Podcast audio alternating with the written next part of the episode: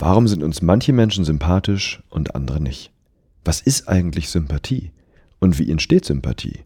Was passiert dabei im Gehirn? Und wie kannst du Sympathie in der Körpersprache erkennen? Und natürlich die alles entscheidende Frage, was können wir tun, um Sympathie zu fördern? Fragen, die wir in dieser Folge des Körpersprache Podcasts beantworten wollen. Ich bin Dirk Eilert und ich freue mich, dass du wieder eingeschaltet hast.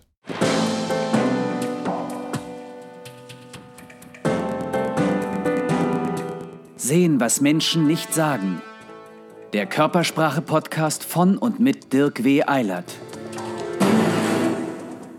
Was mir hier im Körpersprache-Podcast wichtig ist, ist nicht nur dich mit neuen Informationen und Impulsen und Übungen zum Thema Wahrnehmung, Körpersprache und Emotion zu versorgen, sondern dich auch aktiv mit einzubeziehen, indem du deine Fragen stellen kannst.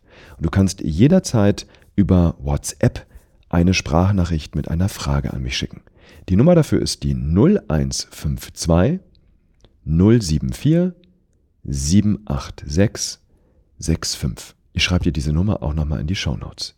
Und in der letzten Woche hat mich von unserem Hörer Daniel eine Frage erreicht. Hallo lieber Dirk, ich wende mich heute auch mit zwei Fragen an dich.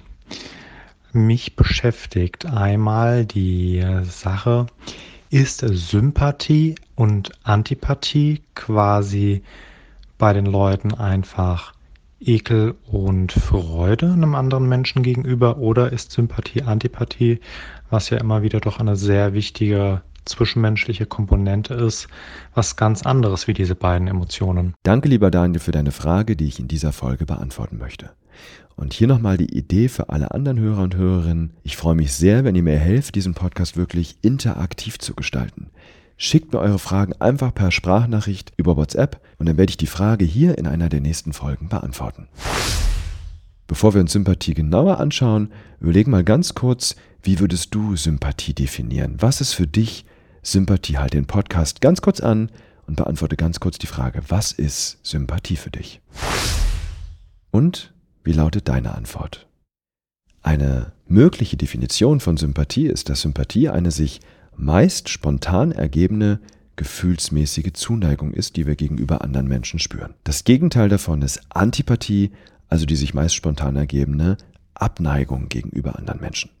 Und die Forschung hat sich intensiv damit auseinandergesetzt, welche Faktoren eigentlich Sympathie bedingen. Was sind die Voraussetzungen oder was ist der, besser gesagt, Nährboden, auf dem Sympathie entstehen kann. Und eine sehr spannende Studie hat Don Byrne, ein amerikanischer Sozialpsychologe, dazu durchgeführt und die wollen wir uns jetzt mal genauer anschauen. Und zwar interviewte Byrne zunächst eine Gruppe seiner Studenten, um deren wichtigste Meinungen und Interessen zu verschiedenen Themen zu erfahren. Dafür erstellte er einen Fragebogen mit einer Liste von 26 Eigenschaften. Die Hälfte dieser Eigenschaften hat die substanzielleren Themen betroffen, also Einstellungen zu Gott oder zum Beispiel Sex vor der Ehe. Die andere Hälfte betraf unwichtigere Themenfelder, wie zum Beispiel den Musik- oder den Filmgeschmack. Und dann sollten die Studenten angeben, wie wichtig ihnen die einzelnen Punkte persönlich sind. So ergab sich ein ziemlich umfassendes psychologisches Interessensprofil jedes einzelnen Versuchsteilnehmers. Im nächsten Schritt bekamen die Probanden dann den Fragebogen eines anderen Versuchsteilnehmers und sollten aufgrund seiner Antworten dessen Attraktivität, Intelligenz und Moral einschätzen. Was die Studenten allerdings nicht wussten, die Bögen waren komplett gefälscht. Bei uns hat selbst gesagt, dass er diese Fragebögen an seinem Küchentisch mit verschiedenen Stiften selbst ausgefüllt hat. Mal hat er Häkchen, mal Kreuze, mal größer, mal kleiner, ein paar mit der linken, ein paar mit der rechten Hand gemacht. Und er wollte damit vier unterschiedliche Versuchsgruppen generieren. Die erste Gruppe bekam Bögen, die sich in den Antworten komplett mit ihrem eigenen Interessensprofil deckten. Bei der zweiten Gruppe wichen die Antworten hingegen in allen 26 Punkten ab. Die Teilnehmer der dritten und vierten Gruppe, die bekamen Bögen, die in der Hälfte der Antworten übereinstimmten. Bei der dritten waren die wichtigeren Themen deckungsgleich, wie beispielsweise die Haltung zur Religion, und bei der vierten Gruppe die unwichtigeren Punkte, wie zum Beispiel der Musikgeschmack. Das Ergebnis hätte nicht deutlicher ausfallen können. Die Versuchspersonen, die Bögen mit 100%iger Übereinstimmung erhalten hatten, gaben ihren in Anführungszeichen Mitstudenten, weil wir erinnern uns, die Bögen waren komplett erfunden, die gaben ihren Mitstudenten auf einer Attraktivitätsskala von 14 Punkten durchschnittlich eine satte 13. Die zweite Gruppe, bei der es keine übereinstimmenden Themen gab, kam gerade einmal auf 4,41 Punkte. Das Ergebnis der dritten und vierten Gruppe überraschte selbst Byrne. Es gab nämlich keinen Unterschied. Beide lagen bei durchschnittlich 7,2 Punkten. Mit zunehmender Gleichheit der Interessen nahm übrigens nicht nur die wahrgenommene Attraktivität zu, sondern auch die Intelligenz und Moral, die den erfundenen Personen von den Versuchsteilnehmern zugeschrieben wurde. Fazit. Es kommt also nicht darauf an, in welchen Themen wir übereinstimmen, sondern darauf, dass wir überhaupt Übereinstimmungen haben. Und je mehr, desto besser. Das heißt, Ähnlichkeit ist ein wahrer Sympathiebooster. So, was heißt das jetzt konkret für dich? Wenn du mit jemandem Sympathie herstellen möchtest, wenn du erreichen möchtest, dass ihr auf einer Wellenlänge schwimmt, dann such in der ersten Unterhaltung nach Gemeinsamkeiten. Gute Gesprächsthemen sind hier Interessen, die man teilt. Und je mehr Ähnlichkeiten ihr findet, desto mehr wird auch die Sympathie steigen. Interessant ist übrigens, dass sich der Faktor, dass Ähnlichkeit ein Sympathiebooster ist, auch in der Körpersprache zeigt. Schauen wir uns kurz die Frage an, wie erkennen wir, ob wir jemandem sympathisch sind? Wie erkennst du von außen, ob sich zwei Menschen sympathisch sind? Was die Forschung hier gezeigt hat, ist, dass wenn wir Sympathie empfinden, dann ahmen wir unbewusst die Körpersprache der Person nach. Wir nähern uns in der Stimme an, in der Körperhaltung, in der Gestik. Das nennt sich in der Forschung Mimicry, also die Tendenz, den anderen nonverbal nachzuahmen. Wenn dir das auffällt, dass sich jemand körpersprachlich an dich anpasst, dann ist das ein Hinweis darauf, dass die andere Person für dich Sympathie empfindet. Und diesen Effekt kennst du auch aus dem Alltag. Zum Beispiel, wenn du einen guten Freund hast, eine gute Freundin hast und ihr gemeinsam in den Urlaub fahrt, viel Zeit miteinander verbringt, dann fällt dir oder vielleicht auch anderen auf, dass du auf einmal den Tonfall deiner Freundin, deines Freundes übernimmst oder vielleicht sogar bestimmte Redewendungen. Weil wenn wir sympathisch sind, dann passen wir uns nonverbal mehr aneinander an. So, und jetzt hat Daniel hier die spezielle Frage gehabt, welche Emotionen spielen bei Sympathie, Schrägstrich Antipathie eine Rolle? Und bei Sympathie ist es so, dass es zwei Emotionen sind, die hier die tragende Rolle spielen. Das ist einmal die Primäremotion Freude und auf der anderen Seite auch die Primäremotion Liebe. Liebe überrascht jetzt vielleicht den einen oder anderen und es gibt hier drei Arten von Liebe und das erklärt dass Liebe hier bei Sympathie eine Rolle spielt. Es gibt einmal die romantische Liebe, das ist so dieses Gefühl von Schmetterlingen im Bauch. Und dann gibt es auch noch die elterliche Liebe. Die elterliche Liebe ist die Liebe, die Eltern gegenüber ihren Kindern spüren. Das ist die fürsorgliche Intimität und die Selbstlosigkeit, die Mütter und Väter gegenüber ihren Kindern zeigen. Und dann gibt es eben noch eine dritte Art der Liebe, die die Forschung identifiziert hat. Und die, diese Arten unterscheiden sich übrigens alle auch in den neuronalen Netzwerken, die aktiviert werden. Also die Gehirnareale, die aktiviert werden bei diesen Arten der Liebe, sind alle unterschiedlich. Teilweise überlappen sie sich, aber unterscheiden sich eben auch. Und die dritte Art der Liebe ist die freundschaftliche Liebe, die wesentlich mehr durch Ruhe, Stabilität und Sicherheit geprägt ist. Zum Beispiel mehr als bei romantischer Liebe bei der wir ja auch die Schmetterlinge im Bauch haben, weil wir zum Beispiel aufgeregt sind, wenn wir den anderen sehen. Und die freundschaftliche Liebe empfinden wir für enge Freunde, aber auch für Geschwister.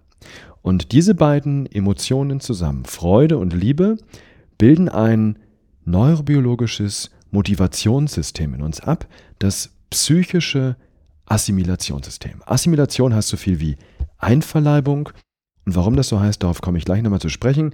Ich nenne das psychisches Assimilationssystem, weil uns diese beiden Emotionen öffnen für Eindrücke von außen und eben, und jetzt kommt der Punkt, warum heißt es Assimilation, weil wir, wenn wir Freude spüren, wenn wir Liebe spüren, wenn wir mit einem anderen Menschen zusammen sind, dann nehmen wir Dinge viel leichter an vom anderen. Also Beispiel, wenn du verliebt bist, dann hörst du auf einmal auf zu rauchen.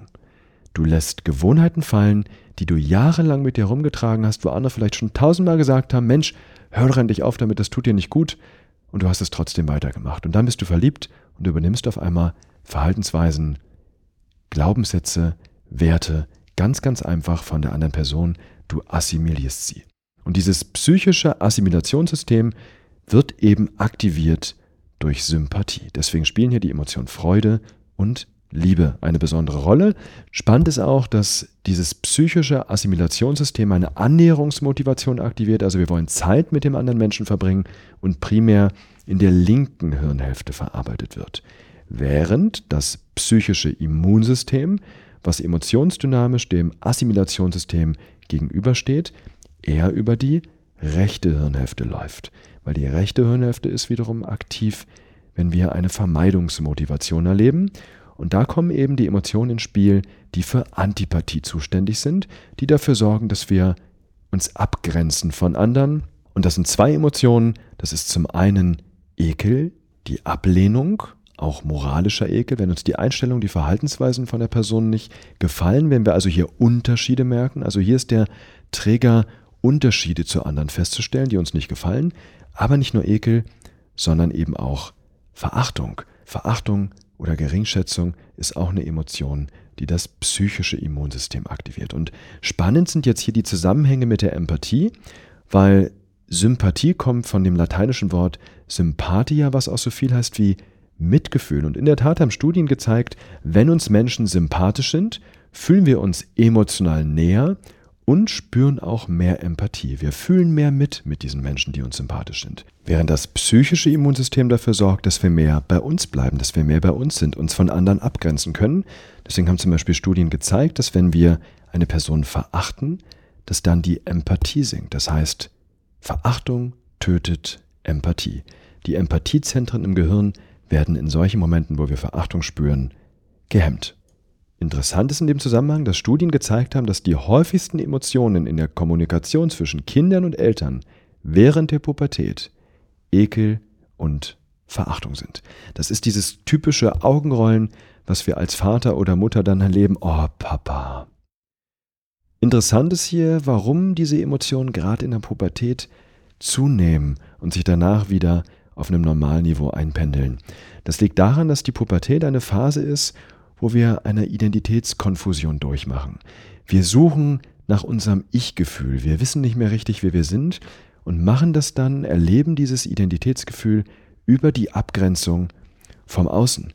Das übrigens zu wissen, dass Verachtung und Ekel in der Pubertät einfach nur ein Zeichen dafür sind, dass der Heranwachsende, die Heranwachsende hier gerade ihre eigene Identität sucht, kann unheimlich erleichternd für Eltern sein, weil das heißt nämlich, Verachtung und Ekel haben mehr mit der Pubertät zu tun, mehr mit der Identitätssuche als mit uns als Eltern. Und das kann unheimlich entspannen. Das war die Antwort auf deine Frage, Daniel. Ich hoffe, dass deine Frage damit beantwortet ist. Ansonsten schick mir gerne nochmal auf WhatsApp eine Nachricht. Und du hattest auch noch eine zweite Frage. Die zweite Frage, die mich beschäftigt. Bei besonders sensiblen Menschen haben die einfach ähm, besonders viele Spiegelneuronen oder erkennen die einfach die Gefühle von ihrem Gegenüber deutlicher? Gibt es da irgendwelche Studien drüber, irgendwelche Forschungen? Das würde mich als zweites sehr interessieren. Die Antwort auf diese Frage hört ihr in der nächsten Folge am nächsten Montag hier im Körpersprache-Podcast. Und wenn du selbst eine Frage hast, dann schick mir gerne über WhatsApp einfach eine kurze Sprachnachricht und in einer der nächsten Folgen beantworte ich sie dann. Die Nummer für WhatsApp findest du in den Show Notes. Ich wünsche dir eine wahrnehmungsstarke Woche und wir hören uns am nächsten Montag. Wenn dir der Körpersprache-Podcast gefällt, dann freue ich mich sehr, wenn du ihn kurz auf iTunes bewertest oder mit deinen Freunden teilst.